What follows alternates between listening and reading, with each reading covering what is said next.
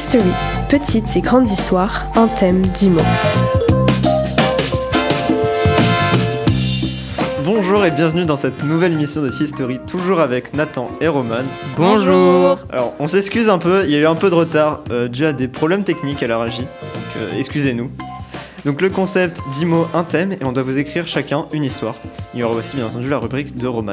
Donc pour petit rappel, les mots de cette semaine c'était japonais, équitation, Sahara, myope, ferme, lagon, hypnotisé, jument, insensible, ambulance, et donc le thème c'était les films. Euh, sans plus attendre, on va passer à la première histoire de Nathan. Hayao est un jeune japonais de taille moyenne, brun, beau, bon vivant, et tout juste sorti de l'école de réalisateur. Mais pas de réalisateur banal, non, réalisateur de films d'animation. Avec sa femme myope compositrice, très belle définition de sa femme, Hayao décida de, monter son propre studio d'animation.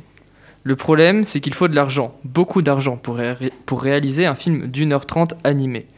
Donc pour ça, il devait monter un projet pour montrer aux investisseurs de quoi ils sont capables. La première idée qui leur vint à l'esprit est celle d'un jeune homme venant de la campagne, habitant à la ferme, fan d'équitation et qui, avec sa jument, était inséparable. Mais ce projet, selon les investisseurs, était une sorte de, une sorte de L'homme qui murmurait à l'oreille des choses, c'est un film très connu, mais euh, version Lidl, un peu nul. Pas cool pour, les jeunes, euh, pour le jeune couple, mais un rêve ne s'abandonne pas aussi vite. Deuxième idée. Ce film serait plus contemplatif et reposant. L'histoire est celle d'une jeune fille perdue dans sa vie, orpheline, qui n'avait plus le goût de la vie. Elle rencontra un esprit de la forêt, petite référence à Totoro, et avec lui, ils partirent en voyage à travers le monde. Ils découvrirent ensemble le Sahara, des lagons, des forêts, etc. Et au fur et à mesure de l'aventure, la jeune fille perdut son aspect insensible. Le souvenir de l'ambulance de sa mère était parti. Cette histoire hypnotisa les investisseurs et les conquit tous. Ils gagnèrent l'argent à la production de ce film et lancèrent bah, la production. Le film fut un carton, les musiques étaient magnifiques et les critiques étaient toutes positives. C'était l'histoire des débuts d'un grand studio d'animation.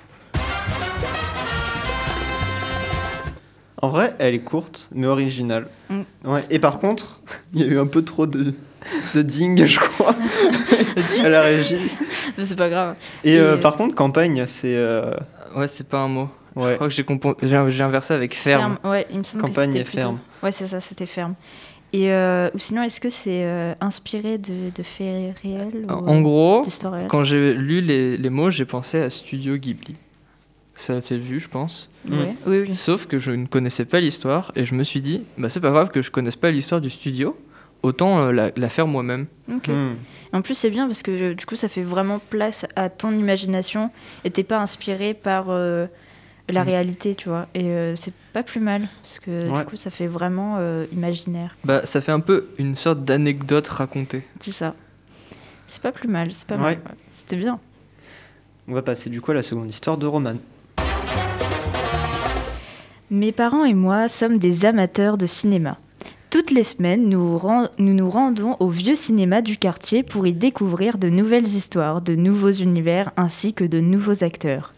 À chaque fois, nous reproduisons le même rituel. Ma mère s'occupe d'acheter les tickets de cinéma pendant que mon père et moi, nous allons chercher les confiseries au stand à bonbons. C'est une tradition depuis des années entre nous. Il est impossible pour nous d'y échapper, même lorsqu'on est en voyage dans un autre pays nous nous devons d'aller dans le cinéma local.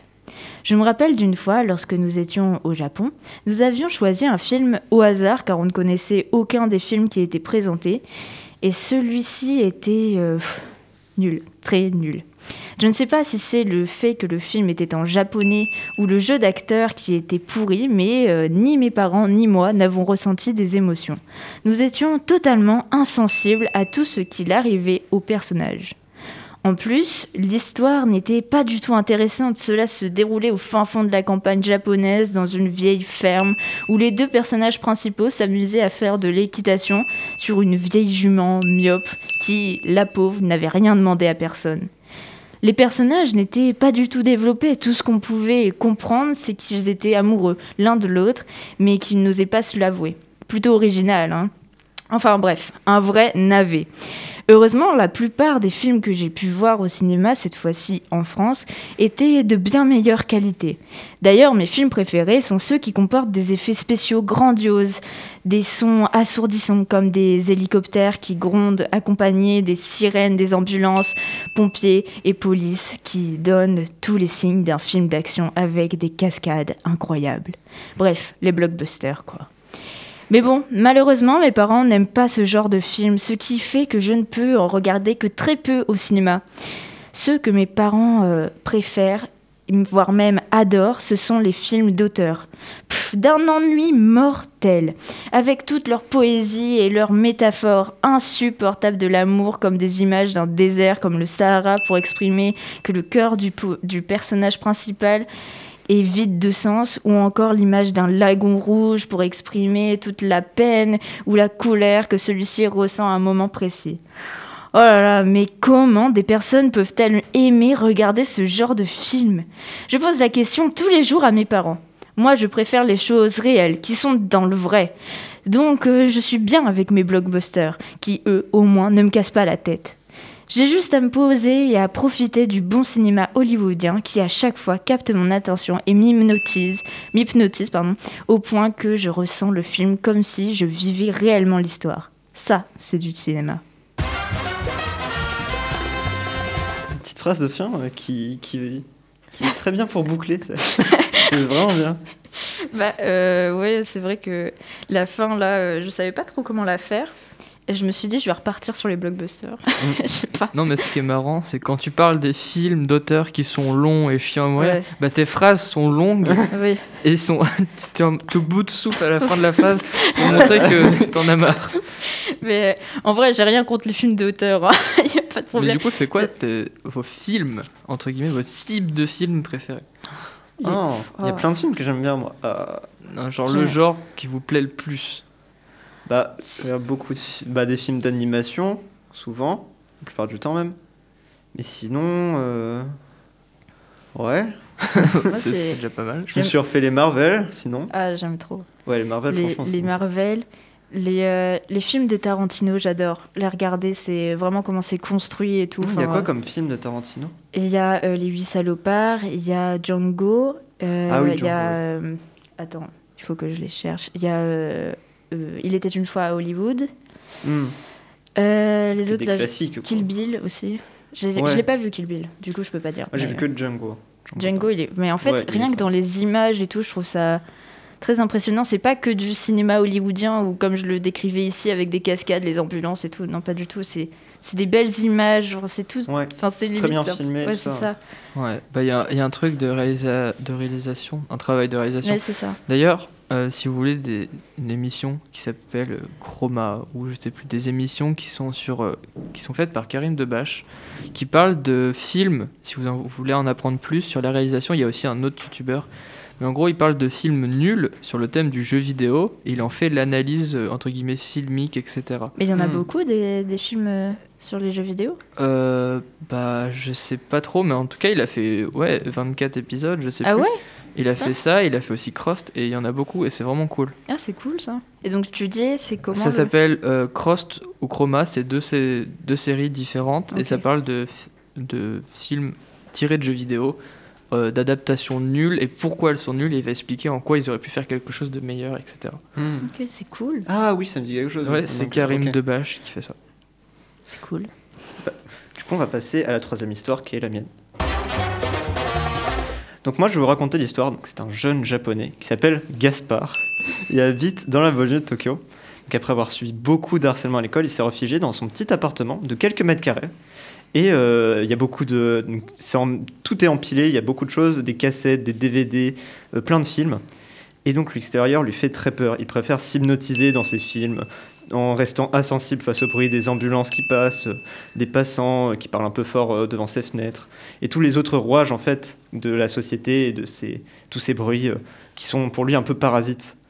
Donc la seule chose qui l'intéresse, ce sont les films, que les films. Il en regarde tout le temps, des plus grands classiques comme Django, comme on a parlé, et euh, jusqu'aux films de niche. Il les regarde tous. Et après avoir vu sur la, euh, un film en fait sur la vie donc euh, d'un paysan habitant dans une ferme menant une vie simple près d'un lagon. Donc il se dit que quitter finalement Tokyo et vivre en tant qu'ermite, on va dire, euh, bah, on va, enfin, ça le plairait bien. Donc il va commencer un road trip à travers tout le Japon. Euh, il va passer par les paysages magnifiques de Nagoya ou montagnes enneigées de Hokkaido et il va euh, enchaîner des jours de marche, de bus, de train et même de cheval. Car entre-temps, il a fait un peu d'équitation avec un vieil homme qui lui a appris, qui a prêté une jument pour faire juste le tour de l'île de Kyushu. Mais donc sa passion pour le film est toujours présente. Et donc pendant tous ces longs mois, il a pris soin de filmer chaque événement qu'il croise sur sa route. Et donc une fois rentré chez lui, plein de nouveaux espoirs, il se mit à regarder encore quelques films, dont 007 Spectre. Mais il s'arrêta sur un plan bien précis, la scène du train. Il est émerveillé de voir de si beaux paysages désertiques. Il ne lui faut que quelques secondes pour tout de suite aller voir cette scène et où elle a été tournée. Donc c'était au Maroc, pas loin du Sahara. Il se mit à trouver un petit travail pour de l'argent, donc ce qui est quand même exceptionnel pour le personnage. Et euh, au bout de quelques semaines, il trouve, donc il trouve un travail pour la première fois. Et euh, il n'aurait jamais fait ça auparavant. Et au bout de quelques mois, avec des steaks finalement dans les 280, il avait enfin l'argent pour aller euh, voir de ses propres yeux ce paysage. Donc il va se renseigner sur le, sur le métier d'espion, mais ma- va malheureusement perdre espoir quand il voit qu'il faut une vue de 10 sur 10. Euh, mais bon, il est myope, donc pas grave. pour se consoler, il, donc, il prend un billet direction Rabat, capitale euh, du Maroc, et va en voiture jusqu'au Sahara. Une fois arrivé, il est émerveillé de voir ces vagues de sable sur lesquelles il marche. C'était v- pour lui la meilleure chose qui aurait pu lui arriver. Et quelques années plus tard, un documentaire connaît un énorme succès. Et il est réalisé par un certain Gaspard. Donc, contrairement à ce qu'on pense, bah, sa faiblesse et sa passion, euh, qui est de regarder des films euh, dans, dans sa chambre, bah, ça a pu le mener à quelque chose qu'il aimait. Et donc, euh, justement, à devenir réalisateur de films. Très belle morale. Oui, j'aime bien faire fois. les morales Ça va, elles sont ça. pour... euh, Tu, pas. tu pars souvent sur des personnages très. euh, Fermé. Là, en ce moment, ouais, fermés. Oui, je sais pas pourquoi. L'avant-dernier, c'était pareil. Je- oui, je- mais je sais pas, j'ai que. je- Bon, alors, après, euh, tu sais, tu peux c'est nous pas dire un si tu vas lapsus euh, les révélateurs. euh, c'est- non, vous inquiétez pas. Il y a un c'est psychologue qui juste- nous écoute. Je sais pas, je trouve le personnage. Cet enfant va mal. Aidez-moi. Non, non, vraiment, c'est. euh, bah, je sais pas, je trouve le personnage comme ça, ça. c'est- Je trouve ça. C'est un mouvement, Oui, oui, c'est ton moment. quoi. Ouais, ton moment où les gens, euh, tes personnages, ils restent enfermés Euh, dans, ouais. des, dans des maisons. Non, c'est pas plus mal parce que du coup, il, il fait sa vie, quoi. Il vit sa vie. euh. Puis finalement, il- à chaque fois, il souffle sur le monde. Non, mais c'est quoi ces phrases-là poétiques En fait, on t'a pas dit, mais depuis le début, on tourne un film d'auteur en direct. Ah ouais, d'accord. Ok, c'est ce que je me disais. On est dans le Truman Show, là, en fait. oui. Exactement. La caméra était là-bas. tu étais filmé depuis le début. Oui, c'est ça. On donne des petites références à des films, hein, parce que vous avez compris, on est dans le thème euh, film. voilà. C'est incroyable. C'est vraiment bizarre. Du coup, on va passer maintenant à la euh, grande histoire de Roman. La grande histoire. Le cinéma, le septième art, peut aujourd'hui produire de grandes choses. Mettons-nous, euh, pardon, mettons tous nos rêves en réalité, grâce à la magie du montage, mais pas seulement. Donc à partir de quand s'est-il développé et comment s'est déroulée son évolution? C'est ce que vous posez sans doute euh, comme question. Donc ces questions, bah, je vais y répondre euh, maintenant, car c'est le principe un peu de ma grande histoire, on va pas se le cacher. Et donc, euh, je vais vous raconter l'histoire du cinéma. Dans les grosses lignes, parce que sinon ça va durer des plombes. Tout d'abord, nous devons euh, cet art à Thomas Edison. Donc oui, hein, le même inventeur que l'ampoule, même si ça fait un peu débat, enfin bref. Celui-ci a breveté en 1891 le kinétoscope. Alors cet objet au nom bizarre est la première caméra argentix, c'est-à-dire qui enregistre, enregistre une succession d'images sur une pellicule photographique. Mais cet appareil ne pouvait pas projeter les films qu'elle capturait et donc ne pouvait pas la partager à un large public. C'était en gros des caméras individuelles. Et c'est là que les frères Lumière entrent en jeu. Ils créent en 1895 le cinématographe. Cette invention est à la fois une caméra et aussi un projecteur qui permet pour la première fois de faire découvrir des films au grand public. Le cinéma n'est donc plus individuel comme le kinétoscope, il est maintenant collectif. Le tout premier film à être enregistré par le cinématographe se déroule le 19 mars 1895. On va bientôt fêter ses 26 ans. Bon, rien de folichon, hein, c'est juste une vidéo de moins de 50 secondes dans laquelle des travailleurs d'une usine de Lyon sortent de celle-ci et paraissent contents. Voilà, donc ça paraît très simple et facile dit comme ça, mais Louis et Auguste Lumière, donc les frères Lumière, ont dû refaire plusieurs reprises pour que ce film soit parfait, c'est-à-dire pour qu'il paraisse naturel, comme si la caméra n'était pas présente. Les prémices du cinéma, donc euh, vous l'avez bien compris. S'ensuit en été de la même année le premier sketch filmé toujours par le cinématographe. J'ai nommé L'arroseur arrosé, que vous connaissez sans doute ou alors pas, je sais pas. Vous Ah, connaissez si. Euh, Ouais. Connais, je l'avais vu quand j'étais en CE2. je veux bien un petit Voilà. rappel. Alors, c'est un gars qui en fait est en train euh, d'arroser euh, son jardin avec un tuyau d'arro- d'arrosage. Et en fait, il y a un autre gars qu'on va appeler tiens, euh, Gustave. Et donc, euh, il arrive derrière lui, Gustave, et bloque l'arrivée d'eau avec son pied, tu vois. Donc, ce qui fait que l'arroseur, il peut plus arroser son jardin. Donc, il regarde dans son tuyau pour voir s'il y a un problème, tu sais, comme si ça venait de là. Et donc, c'est là où Gustave relève le pied et donc le débit d'eau repart et euh, du coup l'eau arrive euh, en pleine tronche de l'arroseur. C'est marrant. Voilà et ça c'est le premier sketch, hein, le premier youtubeur si Le on peut prank. dire. Voilà c'est ça. Et donc euh, suite à cela, il y a les Français Léon Gaumont ainsi que les frères Charles et Émile Pathé. Normalement, ça devrait vous parler. Pâté, Ah, le petit coq au Oui, début c'est des ça. films français. C'est ça, c'est les- l'industrie, enfin l'industrie, euh, les, les entreprises, donc Gaumont et Pathé, qui se développent et en fait développent euh, par la suite l'industrie du cinéma. Ils créent chacun donc euh, leur propre studio et réalisent donc c'est-à-dire Gaumont réalise 200 films par an et Pathé réalise aussi 200 films par an. Ce qui fait qu'en fait chaque boîte de production réalise un film produit toutes les 4 semaines. C'est juste enfin euh, C'est des, énorme. c'est des longs énorme. films, c'est pas des longs films. bah c'est pas des longs films, ouais, c'est des bah, 50 minutes, tu vois. Ouais, Ah, c'est une quand même énorme. hein, pour, Ouais, euh, ouais, c'est quand même enfin Ça en, ça en fait des, pas- des rouleaux. voilà, c'est ça. Ouais. Et donc, bah, c'est euh, la production de masse, si tu veux.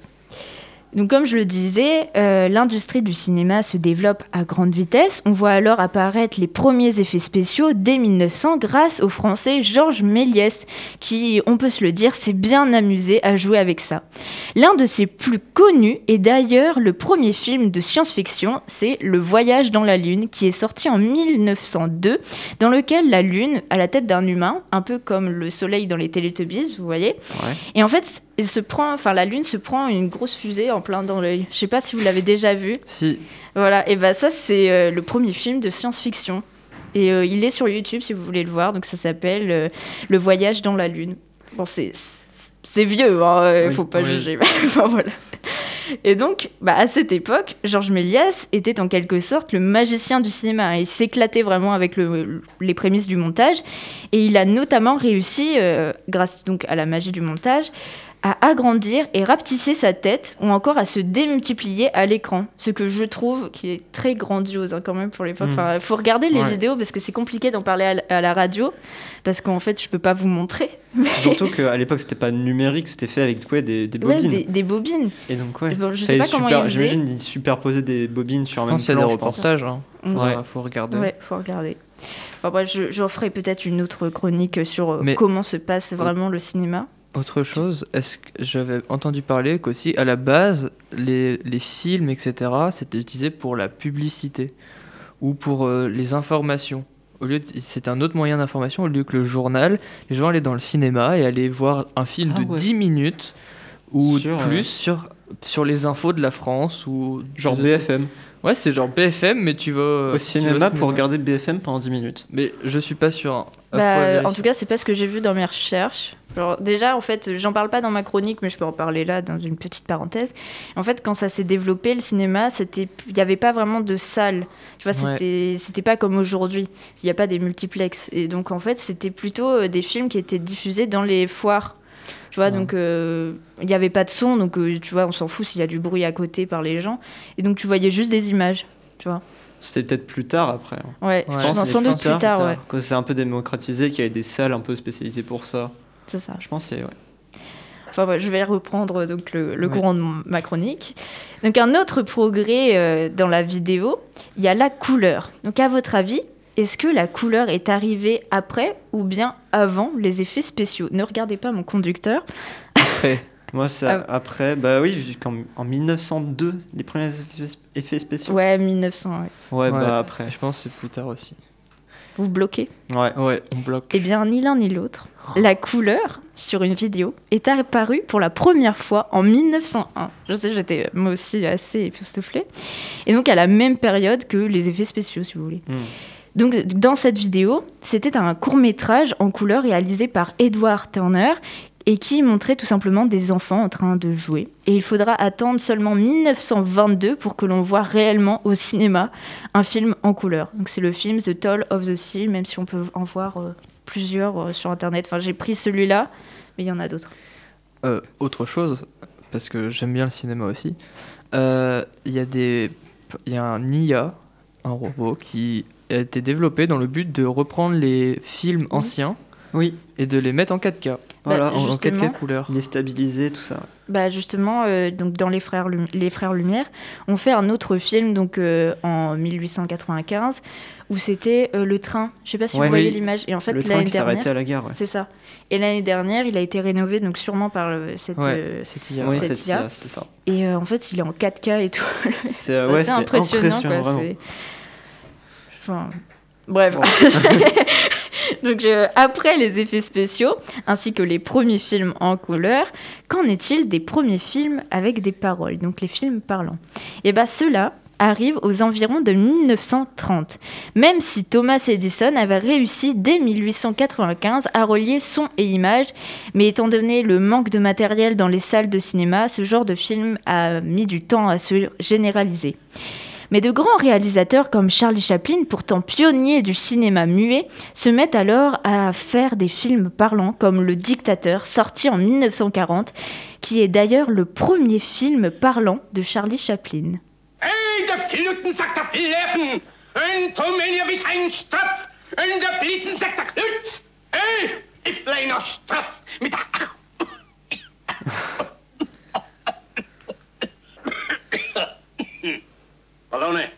Voilà, j'aime bien cette, euh, Oui. cet extrait, il me fait C'est- rire oui, parce c'est, que euh, oui, il se moque euh, vraiment de Hitler. de et c'est- Hitler, ouais, ça. voilà.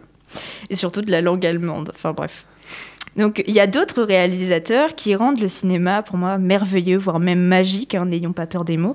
Passant d'Alfred Hitchcock avec ses nombreux films à, à suspense, avec Fenêtre sur cour, Sueur froide ou encore Psychose, ou encore à James Cameron avec ses films qui ont révolutionné le cinéma, avec notamment Titanic, sorti en 1997, dans lequel James Cameron a reproduit à l'identique des parties du Titanic pour que son film paraisse le plus réaliste possible, et tout ça mélangé avec une histoire d'amour, ça fonctionne forcément. Redressez-vous. Tenez bon.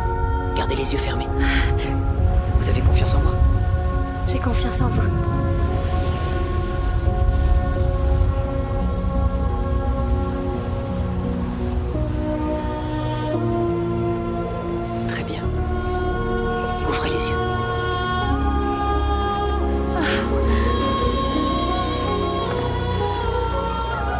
Je vole Jack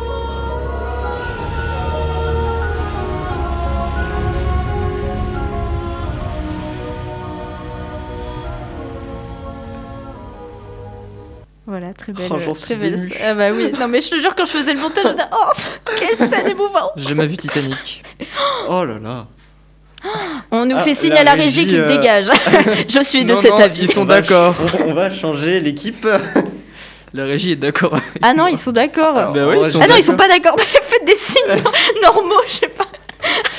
La régie qui a des problèmes de Moi, je communication. Non, je suis je- tu peux même pas rester. Je non mais je l'ai vu et franchement c'est pas non plus. J'ai pas vu Mais Star non, Wars mais Bah, il est voilà, pas je te soutiens.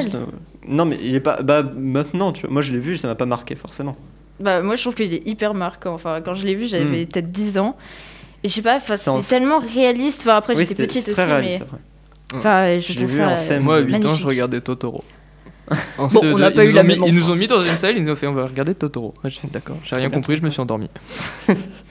Enfin, bref, un autre film de James Cameron, hein, qui est Avatar, sorti en 2009, qui a rapporté, euh, qui a apporté pardon, le cinéma en 3D et qui lui est deuxième du box-office, alors que Titanic, lui, il est 24 ans après donc sa sortie, il est troisième du box-office.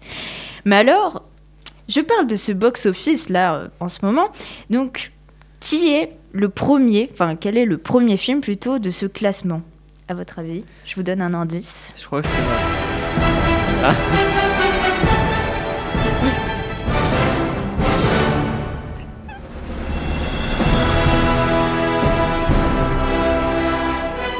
Ah, c'est dur à deviner. hein.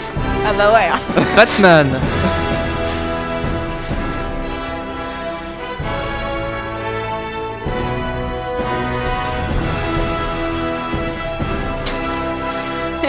ouais, c'est un peu long. C'est impossible.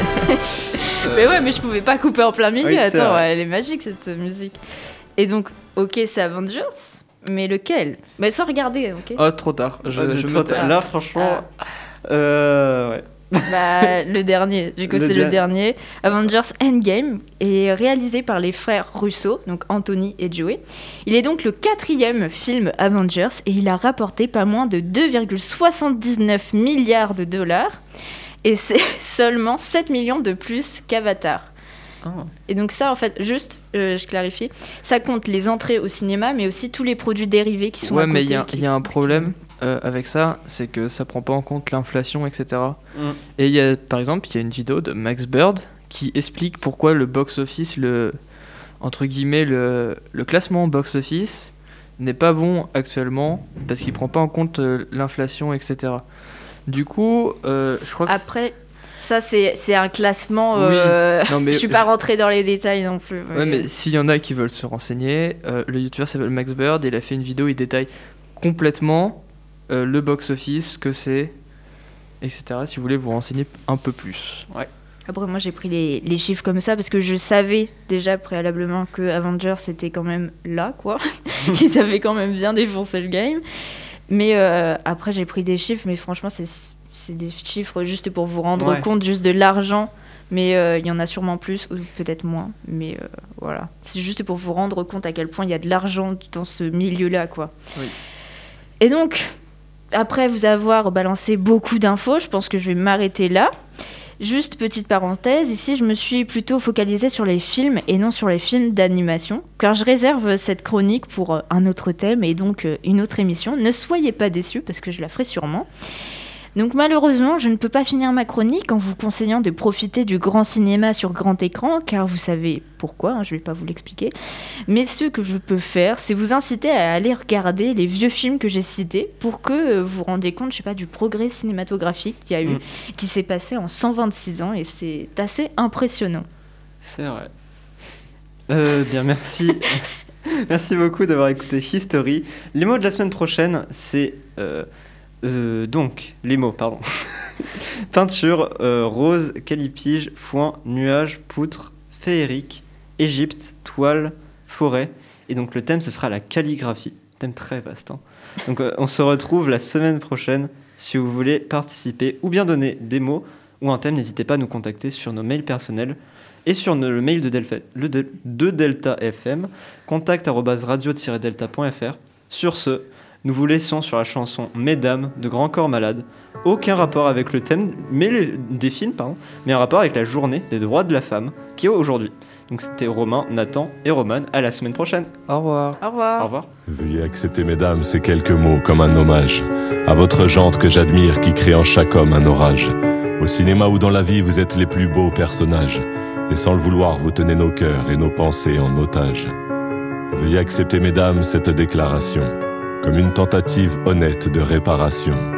Face au profond machisme de nos coutumes, de nos cultures, dans le grand livre des humains, place au chapitre de la rupture. Vous êtes infiniment plus subtile, plus élégante et plus classe que la jante masculine qui parle fort prend toute la place. Et si j'apprécie des deux yeux quand tu balances ton corps, j'applaudis aussi des deux mains quand tu balances ton porc. Derrière chaque homme important se cache une femme qui l'inspire. Derrière chaque grand être humain précède une mère qui respire. La femme est l'avenir de l'homme, écrivait le poète. Eh bien l'avenir s'est installé, et depuis belle lurette. Vous êtes nos muses, nos influences, notre motivation et nos vices. Vous êtes Simone Veil, Marie Curie, Rosa Parks, Angela Davis. Vous êtes nos mères, vous êtes nos sœurs, vous êtes caissières, vous êtes docteurs. Vous êtes nos filles et puis nos femmes, nous on vacille pour votre flamme. Comment ne pas être en admiration et sans commune mesure? Pour celles qui portent et fabriquent pendant neuf mois notre futur. Pour celles qui cumulent plusieurs emplois et ce sans sourciller. Celui qu'elles ont dans la journée est le plus grand, mère au foyer. Veuillez accepter, mesdames, cette réelle admiration de votre force, votre courage et votre détermination. Veuillez accepter, mesdames, mon aimable faiblesse face à votre fragilité, votre empathie, votre tendresse. Veuillez accepter, mesdames, cette petite intro, car l'avenir appartient à celle qu'on aime trop. Et pour ne pas être taxé de premier degré d'anthologie, veuillez accepter, mesdames, cette délicate démagogie.